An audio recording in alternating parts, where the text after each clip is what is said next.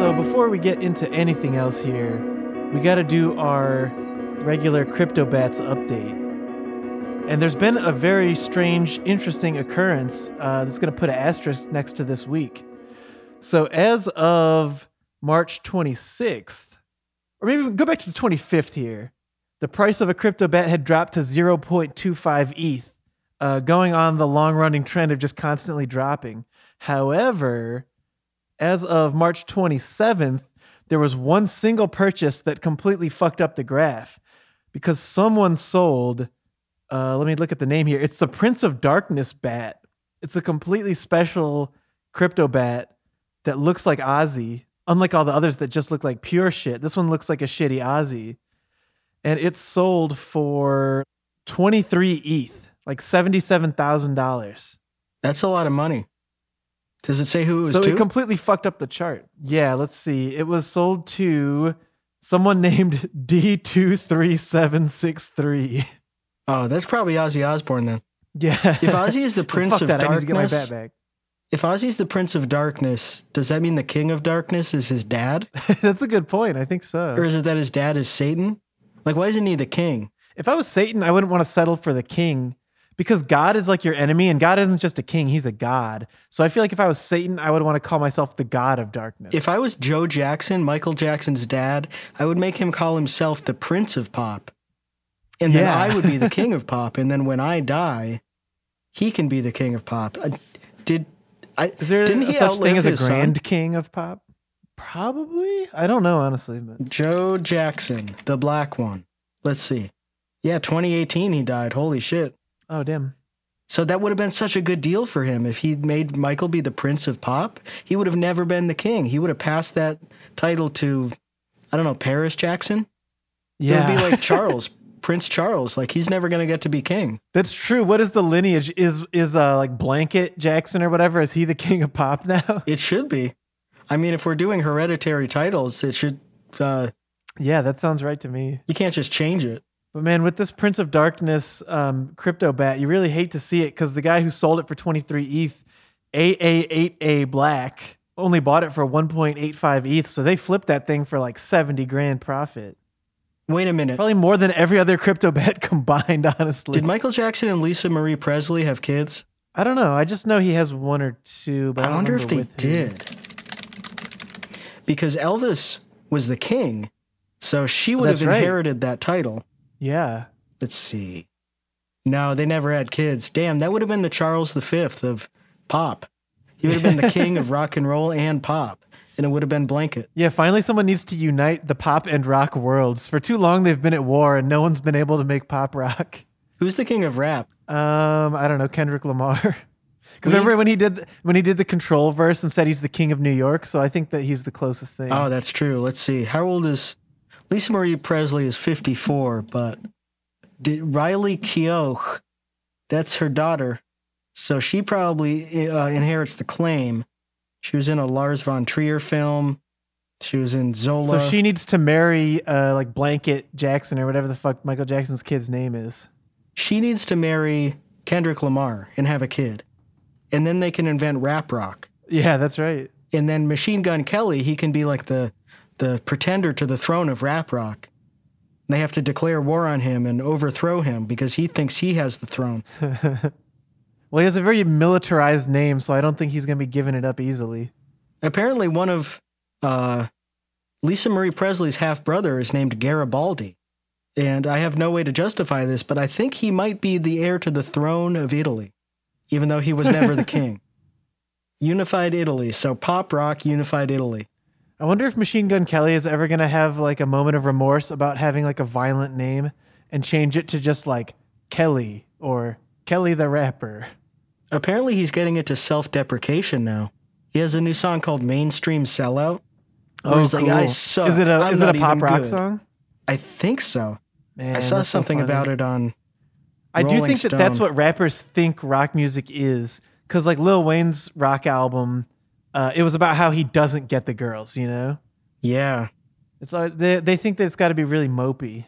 I guess that's like what they took away from grunge, even though that's not really true of like Nirvana or anything. Oh, he said in this new song, Paper Cuts, which apparently has a strummy Cobain-Payne guitar Ugh. And it has a line, y'all said I switched genres. I saw the limit and took it farther. I'm a genius, could have made Donda, but this song is to my dead father. God. I don't know, like, I think a lot of people could have made Donda. I know. The implication that that's Kanye being a genius is pretty interesting. Like, not a lot of people could have made, I think even most, like big Kanye fans are not going to say it's great. Yeah. But Donda, I think there are probably a couple dozen people who could have made that. Yeah, absolutely. He has a song called Emo Girl. I think there's a couple dozen people who could have made it a lot better. Oh, he has Willow Smith on it. Oh, wow. It opens with a clip of Jennifer's Body, which was starring Megan Fox. I remember Panic at the Disco had a really good song in the soundtrack of that movie. It was right after the guitarist left. Huh. It was called New Perspective, I think, where it was just Brendon Urie.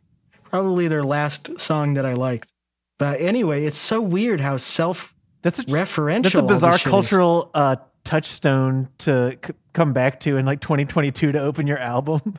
Yeah, it's like a reference to his current wife or girlfriend, and then it's got Willow Smith, and it's like it's all it is references. It's just a loop of references. Family Guy core. It really is Family Guy. It's musical Family Guy. It's like remember this, remember this. Oh, he has Lil Wayne on 2 tracks. So it's even like a reference to the Lil Wayne Rebirth album. Yeah, totally. Wow. Paying homage to the other guy to make dog shit rock. Wow, that's just an abyss. You should get Fred Durst on it. I mean, I hope Fred Durst turned him down. He's got too much tact. So anyway, was there anything else about the Cryptobats? No, I just think it's a shame that one of them actually paid off for someone. But then if you look at the most recent ones... they're all going for like 0.23 now, so it's still on its way down. There just happens to be one specific crypto bet that's worth money, apparently. I downloaded or added myself to the Discord again. I downloaded the Discord. I sound like John Acapinti. Yeah. Anything exciting going on in there? Apparently someone scammed people. What a surprise. Trying to follow the thread back. You know, I want to go on one tangent here from you mentioning Willow Smith earlier. Obviously, I'm not going to talk about the Will Smith thing specifically, but just one of my favorite Trump, maybe my favorite Trump tweet of all time came to mind today when I was looking at the New Yorker, where like the New Yorker did some like short web thing where like they sent a correspondent to like the Oscars, you know, that kind of just typical lame bullshit. But it caught my eye just because the correspondent was like, I went to the Vanity Fair after party and Will Smith was there. And it's like, wait a second, the Vanity Fair after party? That's the one where Sissy Graydon Carter of failing Vanity Fair magazine and owner of bad food restaurants has a problem. His VF Oscar party is no longer hot. The very party made famous by Trump is still rolling on, and it must be hot if Will Smith's going there. I think that was cap on Trump's part, because maybe... Yeah, I agree. It sounds like it's hotter than ever. Maybe at the peak of The Apprentice or in 1988, having him at your Oscar party would mean it's hot, but I think now... or when that tweet was, which was what, like 2014-ish? Yeah. Even back then, it would not be hot to have him at your party. It would be kind of certainly gauche. Now it would be anti-hot. Yeah, now the only parties he can go to are at Mar-a-Lago. Yeah. And I guess but those are hotter than ever. They were never really hot in the past, but wow. Yeah, good for him. He carved out his own niche. Although I think that probably most people would agree that Sissy Graydon Carter threw a hotter Oscar party this year than Mar-a-Lago because Will Smith was dancing to Getting Jiggy With It at that party. Wow, talk about self-referential. Yeah, Machine Gun Kelly should get him on a track now, too. Was he there? I wonder who goes there. Do they have any podcasters? Yeah, that's a good question. Probably Will Menaker gets an invite. We should ask him. No, the Pod Save America guys. Nate Ruiz is spotted at the Sissy New Year's party. Yeah, failing Vanity Fair magazine. They should let Trump back. They should have an archive at least.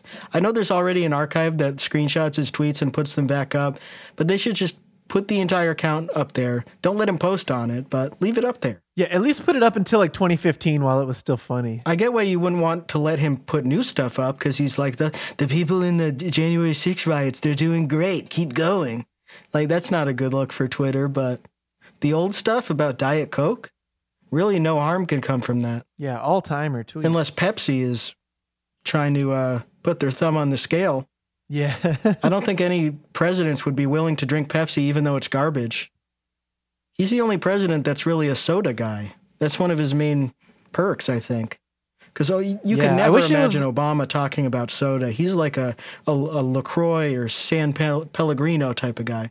But the real thing with Obama, and it's a shame that he's not allowed to promote it, is that he's a cigarette guy, you know? He should have been just talking about like Marlboro Southern cuts all the time when he was in office. Yeah, jazz cigarettes. Yeah, the Choom Gang. The Choom Gang, which he inducted his daughter into. I was thinking about that recently.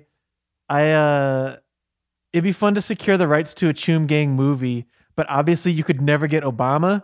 But I bet for real cheap you could get every member of the Choom Gang except Obama. Oh, yeah. You could get Obama's half-brother. Yeah. You could probably get Michelle. And then you just add a stand-in, like add one fictional character as an Obama stand-in, and you'd have a great movie about... it'd just be a good stoner comedy. The stoner who became president. That would be amazing. Well, speaking of Malia Obama, who's smoking jazz cigarettes at music festivals all the time, you had something you wanted to talk about Lollapalooza? Oh, yeah. It's kind of amazing. You know, when you try to think of what's the shittiest music festival in the country, or just most like relentlessly self-promotional and aggressively capitalist, I think of things like, I don't know, Coachella and Bonnaroo, maybe a little bit before Lollapalooza. But Lala this year's really going for it, where they've got their own mutant ape and a bunch of dumb crypto bullshit they're promoting aggressively. And they've got the Goldman Sachs CEO playing the festival. And like, there's a few things we could talk about with these of something. There's like this amazing CNN article just headlined, Goldman Sachs CEO will perform at Lollapalooza.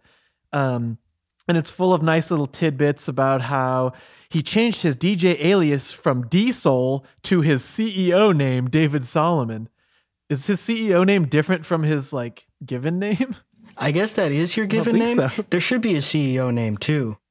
Like yeah, Jeff Bezos should be able to be like... When you ascend to the throne, like, you get... It's like becoming Pope or something. He should be like Jeff.0 or something like that. Something cool, something tech related. But like this article is interesting because there's a bunch of things throughout it that are just mildly flattering about how he donates all this money to charity. And he has all these pull quotes that are just really like basic shit. Like, you know, some people golf for a hobby. I prefer to DJ. And then by the time you get to the bottom, you realize it's all been paid content the whole time. So not only is this lame ass article like 200 words long, he fucking paid to plant this in CNN Business. That's so sad if you're that rich and you can't find a way to get a loophole. Yeah, it's so funny, man. Like, you can't just email someone and be like, hey, can you write about this? And, like, don't say I paid you. Yeah. Or just do it for, like, a favor or something. Like, especially because the business press is so dumb, they just fawn over CEOs all the time. You could easily place something in, like, the broader business press. I guess, like, CNN is probably less obsessed with him as a DJ or something, but... You could have easily gotten Forbes to write this article for free. Yeah, Forbes or Bloomberg. That's all they do is just republish press releases. Yeah, exactly. I've got the lineup pulled up now. Metallica, Dua Lipa, J. Cole, Green Day, Doja Cat, Machine Gun Kelly. Wow. Lil Baby and Kygo. Those are the headliners. That's pretty cool, I guess. I mean, I would never go to something like this because I hate crowds and I don't really like concerts. But I would love to see Dua Lipa do her hits live. I want to hear Doja Cat do Say So. I want to hear Doja Cat do I'm a Cow. That's right. She's hiding that she did that song because she's embarrassed. She won't play it live. It's like Radiohead with Creep. Yeah. But it's her best song. I'm going to look up with Creep. Doja Cat set lists. Does she play that song? Let's find out. She should have a Peter Frampton style inflatable cow, like in The Simpsons. Yeah. Turnstile is in line 4 here. Interesting. They're on the way up. 100 Gex. Yeah, it's like... Manchester Orchestra. That's good. Good for them. It's like a fine lineup where it's like, I would definitely never go... Like, the headliners are a very weird mixture of like super old legacy acts like Metallica and then like Doja Cat, who's like kind of surprised that she's a headliner, but that's cool for her. But there's almost nothing in between. Because like Green Day's also like fucking almost 30 years into their career, right? They're missing like that... The age, like basically they're missing like my age of like, there's no one like, you know, Tame Impala or whatever the fuck that's like peaked like 10 years ago, you know? Yeah. Well, certain bands with a lot of members in them refused to play this show because they're too busy doing Mardi Gras. Yeah. Well, actually, Arcade Fire's too busy playing Coachella instead of Lala, it seems like. But. Yeah. Wow. We have to get Dan to spill all the beans on all that stuff, but we got one more week here where he's sidelined. He's got all kinds of wild tales to tell, but no place to tell him yet. Oh, Buffalo Nichols is in here. That's my dad. Young Franco, that's my son. That's right. Who is Buffalo Nichols? I want to find out now. No idea. No Wikipedia article. It's a black blues musician who's 30. He's up for a contemporary blues album Grammy. Maybe it is my dad. I don't know. Yeah, I think it is. But that's interesting. I guess that's cool that like a 30-year-old black blues musician is at these shows. Yeah, absolutely. After all the white blues guys have died. Yeah. Like Eric Clapton, like get those guys out of here and, you know, we can repatriate the genre to its original owners. Yeah, totally. You should call your dad up, assuming he knows what you're talking about, and just like accost him with a bunch of questions. I don't recognize a lot of these artists. Dude, I'm down the rabbit hole of looking at every show Doja Cat ever played on setlist.fm. And according to the site, she has never played I'm a Cow live. Very disappointing. I do see one in 2018. It's a phone video of her playing Moo Bitch I'm a Cow live in Houston. The subhead for the video is maybe I'm just 5 feet tall, sorry, because she can't see over people. Oh, I'm right there with you, brother. Yeah, maybe like there's just not enough old set lists on this website because most of them go back to like 2019. There's some 2018s, but... People also ask, did Doja Cat make a song about a cow? Oh, wait a second. I found... No, she has performed it. She performed it 18 times. I just didn't... It's called Moo on here, not Bitch I'm a Cow. Oh, yeah. I guess that's the title. Often stylized in all caps as Moo. So actually, she did perform it up until 2019, yeah. She did it at Rolling Loud. She's done it at some big festivals. She used a sample of Wes Montgomery's Polka Dots and Moonbeams. Wow. I've heard that album. That's a good album. One of the greats. Was he in my fake band that we did for the Heaven Bands? It might have been another blues guy who always does the octaves. Yeah, I don't know. He was my guitarist, along with the bassist from Korn and John Bonham. Yeah. Throwback. But, yeah, continuing on with the Lala stuff, they bought a mutant ape, which is also especially funny because it's like, it wasn't given to them or anything. They just like tried to buy one for relatively cheap. I think if you look at the history of it, it's like... I think they actually traded it through a bunch of people where maybe someone they knew traded it to them or something. But it's extremely whack. Maybe they found it. Yeah, maybe they stole it. That would be awesome. That would be very rock and roll if they stole someone's NFT by sending them a phishing email. Yeah. I think I see the ape. They should have stolen it from a different festival. Is it the green ape? Yeah, it's a mutant ape with the green thing coming out the top of its head. Here, I can link it in the chat. Everyone's been busy buying red and blue apes and... green apes have just been sitting here. That's right. But like, someone bought it like 3 months ago for 8.75 ETH, and then it was transferred like 5 times in a row. So who knows the deal there, but... One of the buyers was Berkshire Hathaway's Retire. It's just a picture of a young guy with his cat. Wow, nice trick. I know you're Berkshire Hathaway. Yeah, Berkshire Hathaway has switched entirely into NFTs. They're getting out of like real estate and all that shit. But there's extraordinarily obnoxious ad copy on the Lollapalooza page about their mutant ape. And it says, Lollapalooza is thrilled to ape in and join Mutant Ape Yacht Club. The Bored Ape Yacht Club has become a cultural leader in the NFT world in a remarkable amount of time. From BAYC DJs to the cover of Rolling Stone, BAYC has already made lasting waves in the world of music. Meet Breezy. Breezy is Lollapalooza's biggest fan. Every year is unforgettable, but the rest of the year Breezy is one bored ape, slowly passing the time on their Lake Michigan yacht until that special week returns. The lineup is finally released and the excitement quickly turns to FOMO. How will Breezy possibly see every band? So Breezy invites Flip to meet at Buckingham Fountain to map out a festival plan. They notice the fountain is glowing bright green and spot an empty vial floating on top. There's a warning label with fine print that reads, "May cure FOMO with unpredictable results." The two friends lean into the fountain and take a gulp. Breezy's eyes twitch and two eyes mutate into 3, then 8, 10, and finally 15 eyeballs. Breezy can finally catch every moment on every stage at once. Flip feels funny too and can now see the bright colors of the metaverse. Lala is going to be legendary, Breezy proclaims.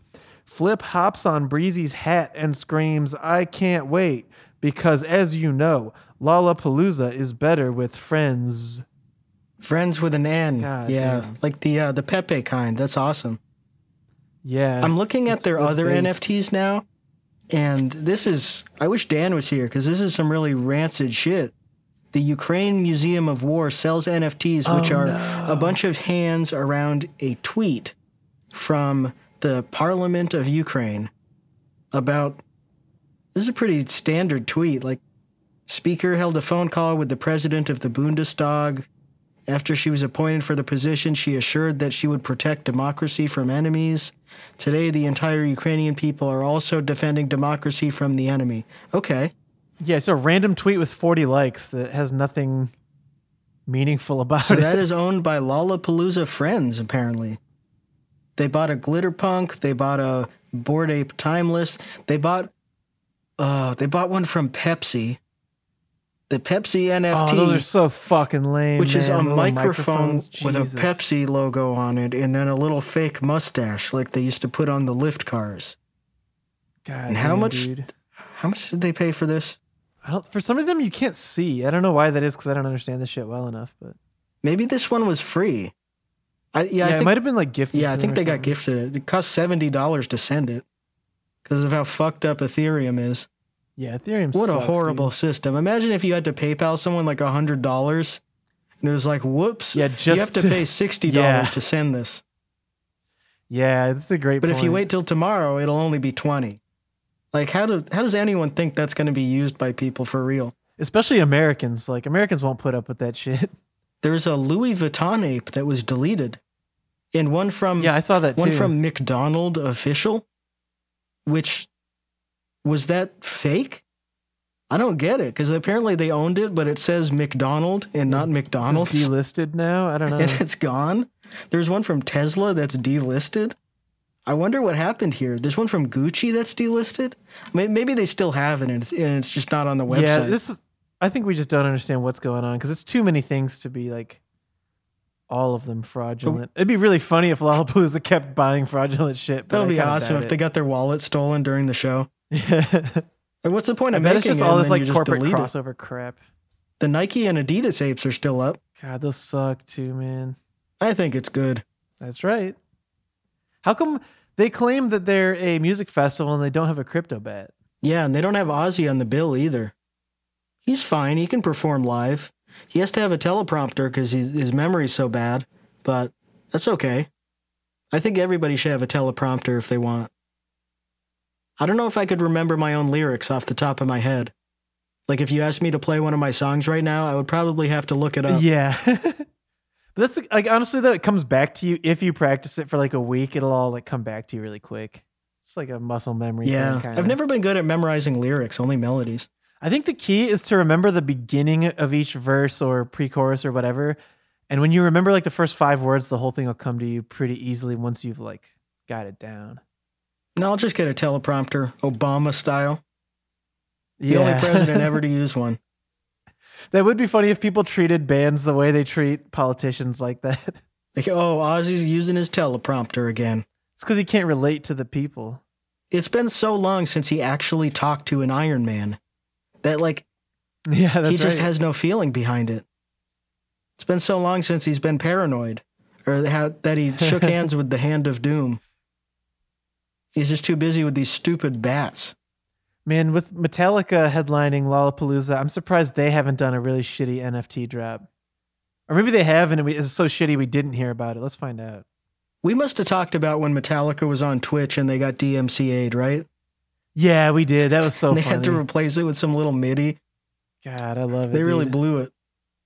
Yeah, I don't think Metallica's actually done an NFT of their own, but there's just insane shit you can find on OpenSea of like Star Wars characters doing a Metallica concert. And it's just obviously a really dog shit graphic of like Baby Yoda is playing drums and some guy I've never seen before is playing guitar. Like, it's just fucking awful.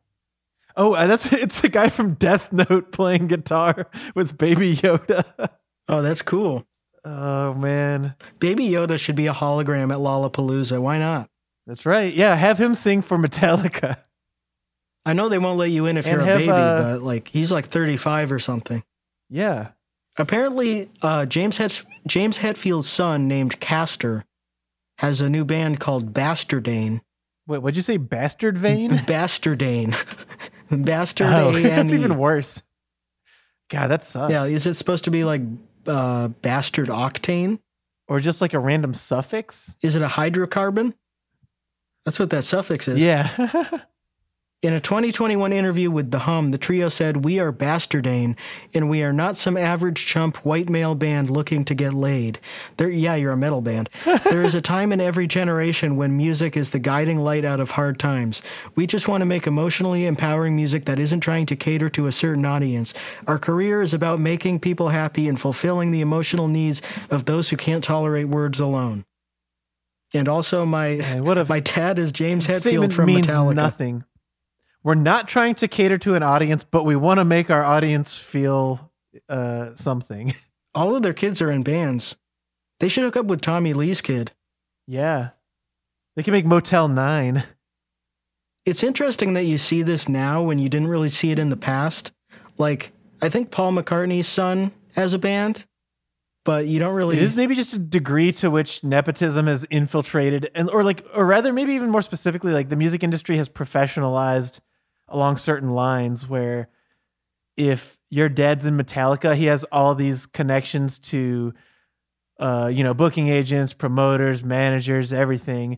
Plus just has all this nice gear lying around you can just use, and you're rich. So you don't have to do anything with your life. So like everything's just put in place for you, you know? Yeah. It makes it really easy. I guess that's what Box Kids did. So I can't really complain about it, but it does seem like it's more normalized, I guess. Like, people are less ashamed of it. I feel like in the past with people like Sean Lennon or Julian Lennon, there was always this sort of like this feeling that there were nepotism cases and they shouldn't really be taken seriously. But now it's like, hey, Tommy Lee's son has a band. This is awesome. Well, I think there's still an implication they shouldn't be taken seriously, though, because no one is fucking talking about Bastardane or Motel 7. Those bands just get to float along with a very small audience and do it anyway because nothing matters. Is anything out from this band now? They haven't put anything out in like a year. They have like 6,000 Instagram followers. It's not like nothing. They put out an EP. We called this EP Headphones because we want the music to take you away from the world a little. When you wear headphones, almost want to close your eyes. But sometimes you also want to dance. And sometimes you even want to go to the beach for a run. We wanted the music to take you wherever you want it to. They should just like not even ask them questions. Just be like, this is someone's kid, which is why we're doing this. Like, I don't need to hear your theories about what headphones are. I know what's going on. It's Dylan Jagger Lee. Yeah, the heavy rocking debut single is out now on streaming services. We need to form a band of all the kids of celebrities we know. Nate's kids. This is going to be a band of like 4-year-olds then, basically. Well, that's okay. Who else do we know? That's a good point. If we get them started quick, that's good. Let's see. I'm trying to think of all the babies I know. Well, Keith's daughter is a little older. That's true. Like what, like 9 or 10 or something? But they should make one big band. Spencer has a kid who's like 1 or 2 now. That's good enough. Yeah, just get some. It's going to be mostly babies and toddlers and then like 1 or 2 like 8 or 9-year-olds just slammed together into a band. There's this band on YouTube called Children Medieval Band in Germany, and they do Rammstein covers. And now they're all like in their teens. But when they first came out, the drummer was like a 2-year-old girl. And she was perfectly on beat. It was very cute. So I think if you train them enough, maybe if you like hold a metronome up to the stomach when they're pregnant or something. Yeah. I mean, when I remember when we had Nate on, we did talk about how his son needs to start a duo with Mark Ronson. That's a uncle-nephew duo. That was a pretty good idea, but I do like this idea a little better of just like an all-toddler band. Famous Toddlers. Famous Toddlers. That's the name of the band.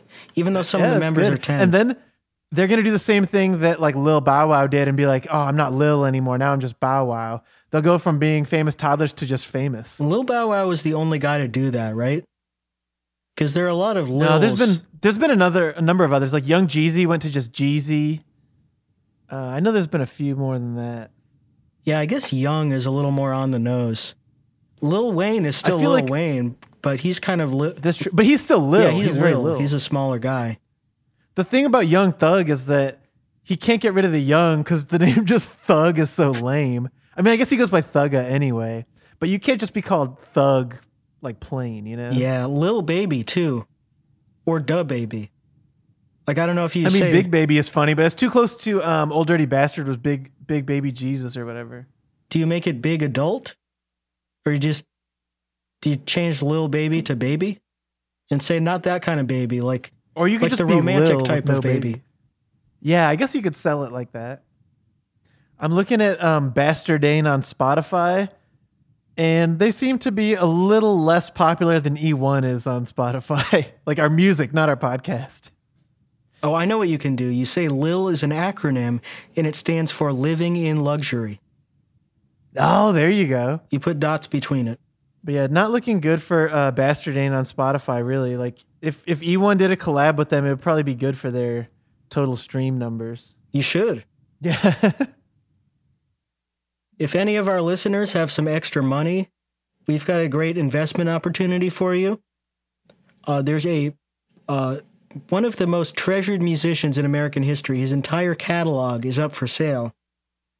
It's John Acapinti. Oh my God, that's right. Yeah, let's see here.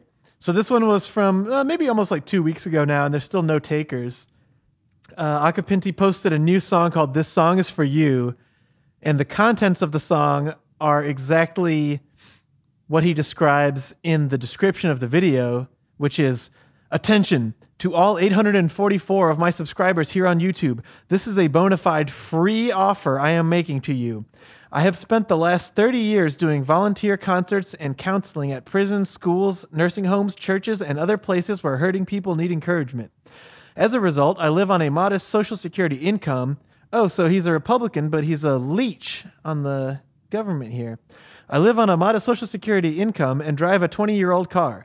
At 82 years of age, I want to turn all 370 of my original songs here on YouTube over to someone who can promote, publish, and record these songs.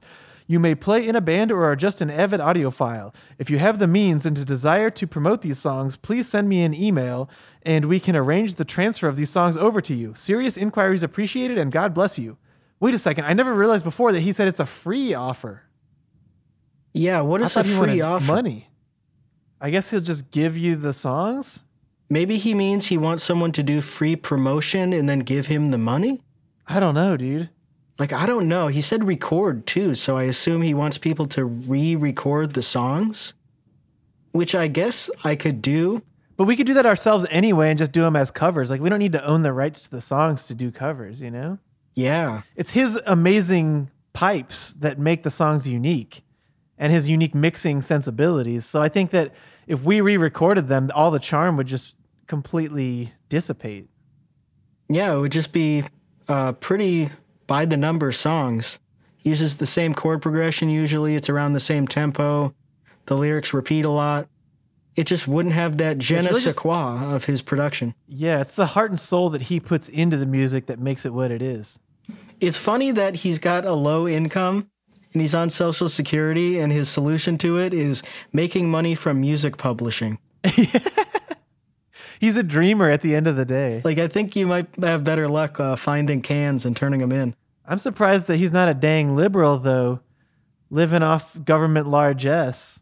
Yeah, and supporting Ukraine, apparently. He had a song called Putin is a War Criminal, one called God Bless Ukraine. I never thought I'd see the day where he agrees with Joe Biden on something. Right after that, he has one called Wise Guys on Newsmax. So, oh, that one's really good, too. I don't know if he's watching the wrong shows or... I don't know what also, Newsmax is. Newsmax getting removed from most like major cable packages?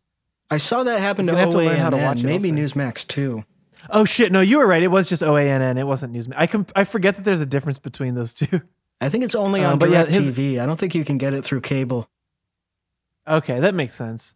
Or maybe it's on Comcast. His song you were just talking about, his Wise Guys song about the Newsmax people is great because in the beginning it says, he points out that he is a third-generation Italian-American. And then he goes on to call all of them paisanos and goombas and shit. Oh Lord! Like all of the anchors. Yeah, he is.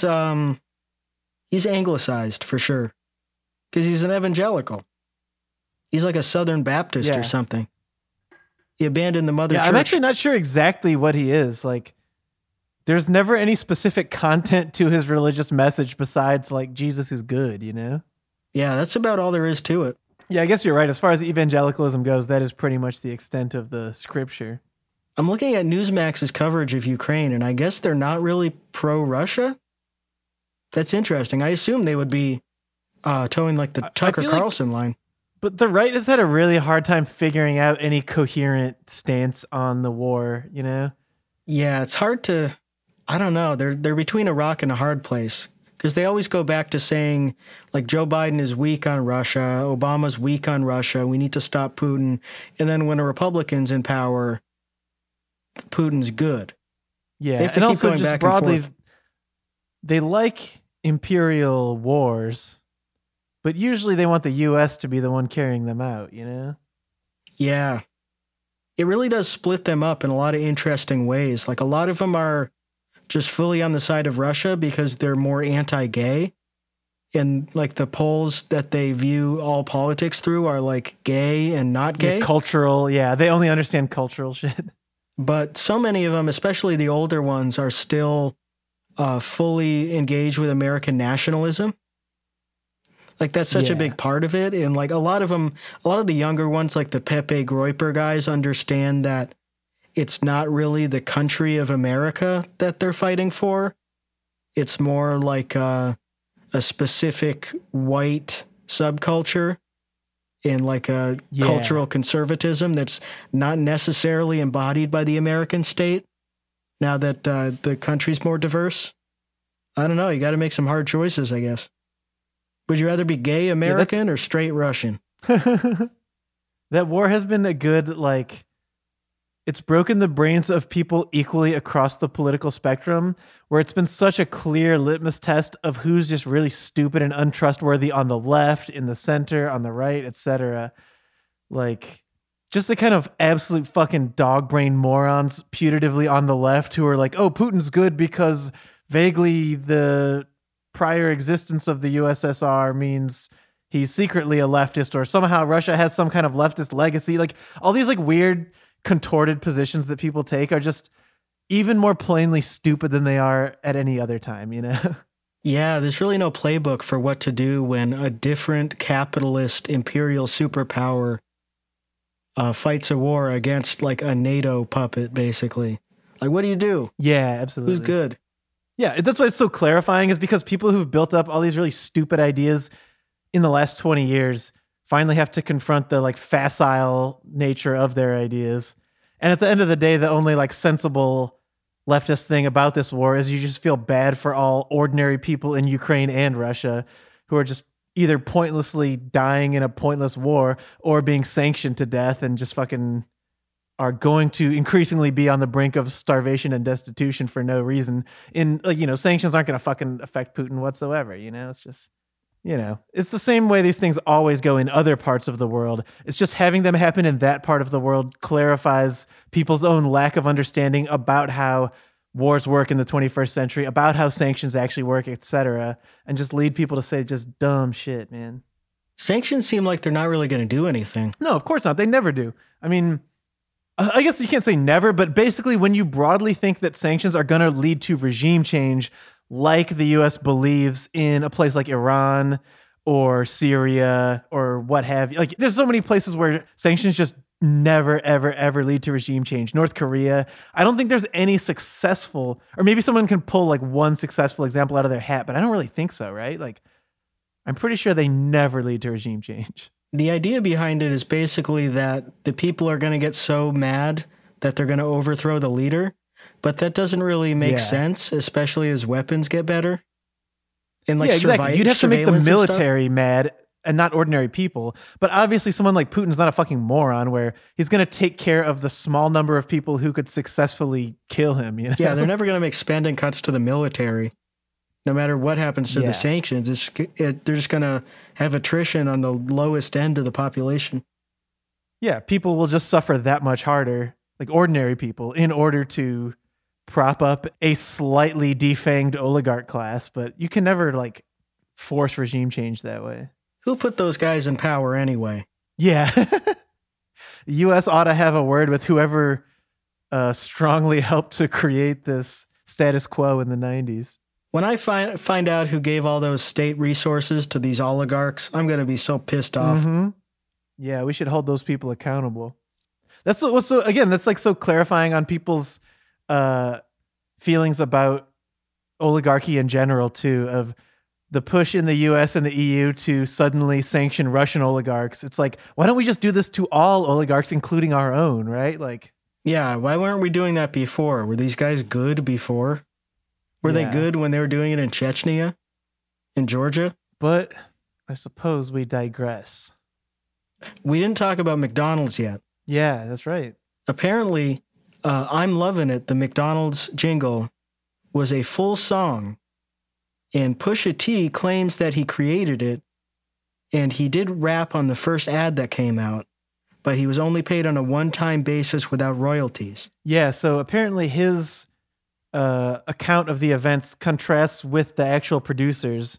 Like, Pharrell was the main songwriter, and the production is credited to the Neptunes, but there's like a handful of other songwriters who all dispute that Pusha T actually wrote it. But like Alex is saying, he rapped on the first commercial and got paid a one-time fee for that. So I'm pretty like, it seems to me like Pusha T is the one who's wrong and just misremembers what happened. Like, it seems pretty clear-cut that, like, Pharrell's the main writer. Pusha T's been mad about it for a while, at least since 2016. Let's see, Tom Patoy, who was one of the co-writers, told Pitchfork that he did not actually write it. It doesn't seem like something he would have written.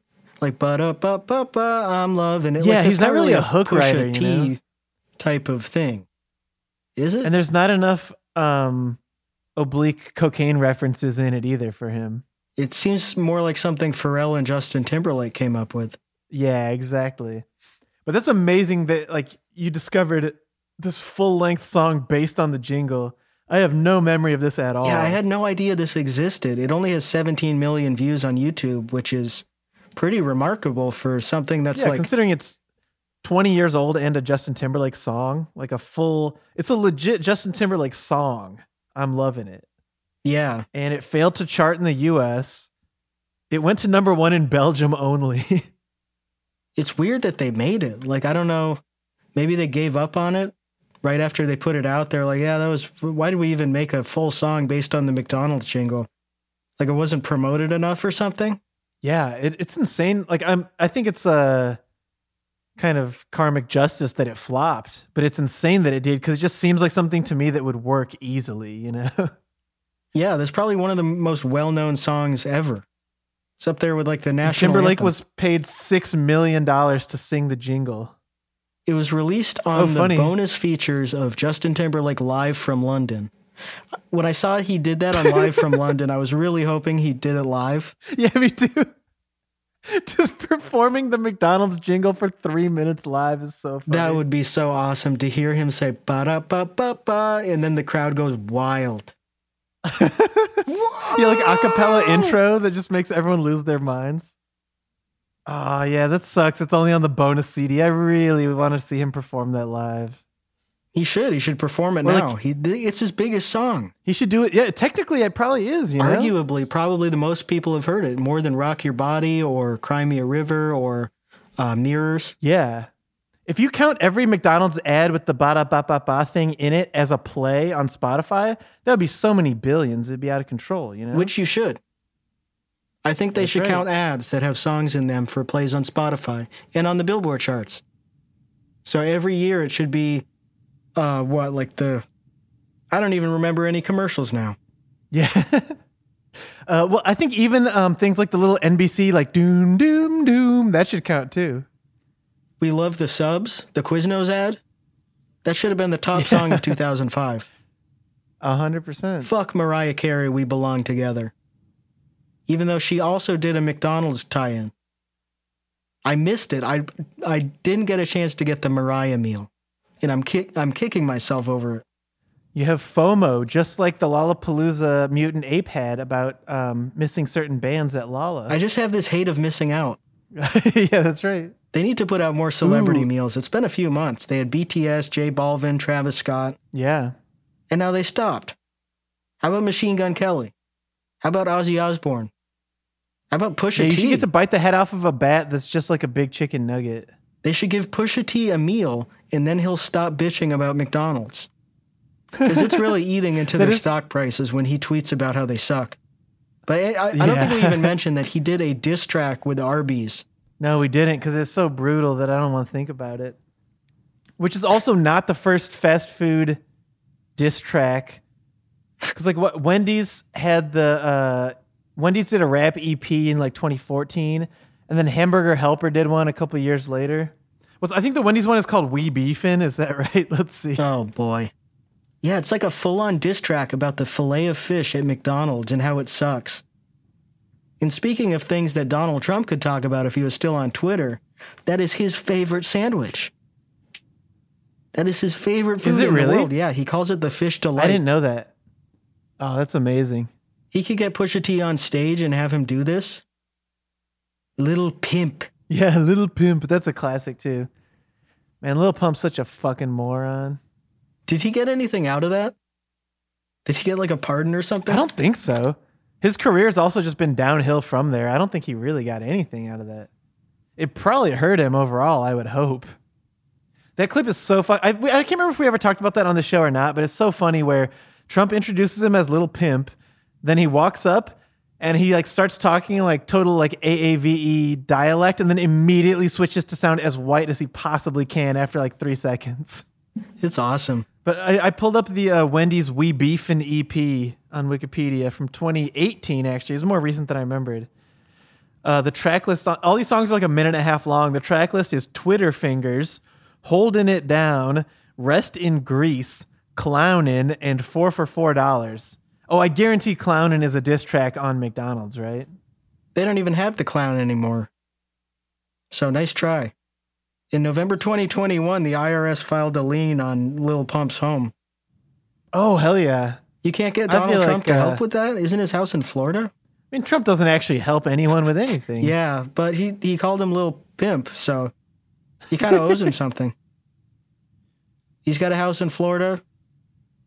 Trump's got a house in Florida. Maybe they should move in together. Yeah, Lil Pump should just buy whatever property's next to Mar-a-Lago. God, he got sued by American Express for a $26,000 unpaid bill. God damn, so funny. Come on, man. You're just running. And I know he's also been trying to get into NFTs and shit. Yeah, he did have an NFT. I guess he didn't get paid enough for it. Man, just running up $26,000 in a credit card and not paying it when you're a famous rapper. That's awesome. Yeah, it's so funny. Like, what's the monthly payment? Like $200? Yeah. Also, you just pay someone to take care of that for you, and it's still like, ugh. Even if you're too lazy to spend 5 seconds on your bank's website, it's just so many ways you could take care of that. He's only 21, which is crazy. I mean, we talked about here recently how he's really similar to Soulja Boy, but he might have an even more aggressive fall from grace than Soulja Boy because he's really stupid and really untalented. Yeah, the Donald Trump thing was probably not a smart move. Like, yeah, even Soulja Boy would never do a Donald Trump rally. Like, come on. Apparently, man. He had a tweet in 2016 that said, fuck Donald Trump, which he deleted when people started retweeting it. Oh, God, that rocks. Man, like Kanye was able to sort of get away with the Donald Trump thing, even though it really tarnished his reputation overall, because he's so established. Like, you can never get rid of him. He's, like, irreplaceable. Yeah. But Lil Pump, like, not giving him gigs and shit because he was a Donald Trump supporter, that doesn't cost you too much. Yeah, exactly. Nobody cares, man. Oh, there's an article about the rise and fall of Esquita, revisiting Lil Pump at the student newspaper at Trinity College in Hartford, Connecticut. Wow. I feel like there's probably a full episode in, if we want to subject ourselves to the We Beefin' EP, the Hamburger Helper EP, the I'm Lovin' It Justin Timberlake song, the Pusha T Arby's song. We might have to do that sometime soon. Yeah, we did the Waffle House songs. Yeah, that's right. Any song that's made about food. I wonder if there's any others to add. Yeah, I think it has to be fast food specifically, and especially, like, it needs to be commissioned by the fast food company, because I'm sure that there's some other songs out there that mention fast food, but I like this, like, corporate core version of it, you know? Yeah. Maybe people should start doing songs like that on spec. Yeah, it's just what John Acapinti wanted to do. That's how Lil Pump can come back. He can make a song about Applebee's and how good it is, or Chili's, or just put out a whole album of songs where each one is about how good each restaurant is. And then you delete the rest of them when one hires you, and put out new songs saying all the other restaurants, they suck, and their food is poison. Or you even treat it like a cover letter, where you have one song where 95% of the lyrics are just vaguely, they're so vague that they could apply to any food. And then in the first line, you just say, yo, Wendy's is what's up. And then the rest of it just is all pre-written. Their meat is fully cooked. They do it by the book. Yeah. They have lots of sides. You should go and take a look. You can slot it anywhere. Or Lil Pump could just buy John Acapinti's discography for free and just repurpose his Waffle House songs for that. Yeah, be the middleman. Sell those songs to Waffle House. He takes all the money. John Acapinti's probably going to die in the next year, and there's no way his kid's going to, like, realize that happened. They're not going to think to message Lil Pump. Hey, did my dad have any millions of dollars from Applebee's? They're not going to do that. Were there any? Or you just get your crooked lawyer to make him sign everything over on his deathbed, and I need you to sign this. What is it? I don't know. Okay, it's my Bible. I need you to sign a copy of my Bible, dude. You know, like, there's so many artists getting in on legal weed. Of obviously, we talked about on other episodes, like all the Marley kids and everything having their own strains, but no one would benefit more and no one would be more genuinely excited if cocaine became legal than Pusha T. Like, he would have his own strain. Is there such thing as a strain of coke? I don't know. Probably. The coca. He would have dispensaries. He would fucking go insane. There's probably a way to, like, breed the coca leaf differently. Yeah, I would. There's got to be something. Dude, this right here is like Girl Scout cookie coke, man. This is awesome. No, this is Colombian. This is more of like a heady high. This is a sativa. Yeah, this one's relaxing. This is more of an indica cocaine. Yeah. Indica coke. They call it indica because it's for on the indica couch. Coke for indica couch. You know when you're trying to just, like, rail a bunch of blow and then you just want to melt into the couch for 4 hours? If they do legalize cocaine, they should let guys like Pusha T make the money from it. Yeah. Oh, yeah. You can bet he would jump all over it, man.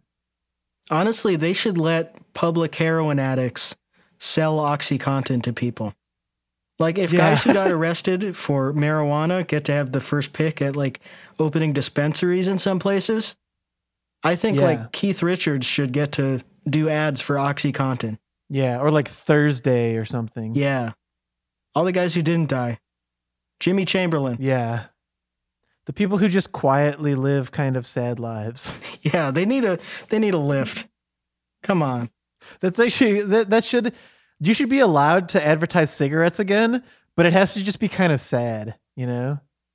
It has to be like, people who have one of those, like, vocoder things. Yeah, like a tracheotomy. Yeah. It has to be people like they have no jaw. But that's too much, because that's already what the anti-smoking commercials did. I think it needs to be more like that Reddit post we talked about in the Miller Lite guitar episode, the guy who just posted a bunch of packs of cigarettes he bought next to his Les Paul, that should be the guy who's advertising cigarettes on TV. They just smoke so good. Yeah. It's just like an uncharismatic Reddit guy who bought like 3 packs just sitting there on camera in like a multi-million-dollar ad just being like, oh, they got a new guitar and a couple packs of Marlboros. Here at Philip Morris, we're about community. And there's no better community than r/cigarettes. And like instead of having the camel on like parade floats and everything at the Macy's Day Parade, they just got to have this weird Reddit nerd sitting out there with like on the Jumbotron, just like awkwardly smoking a cigarette and holding his Les Paul.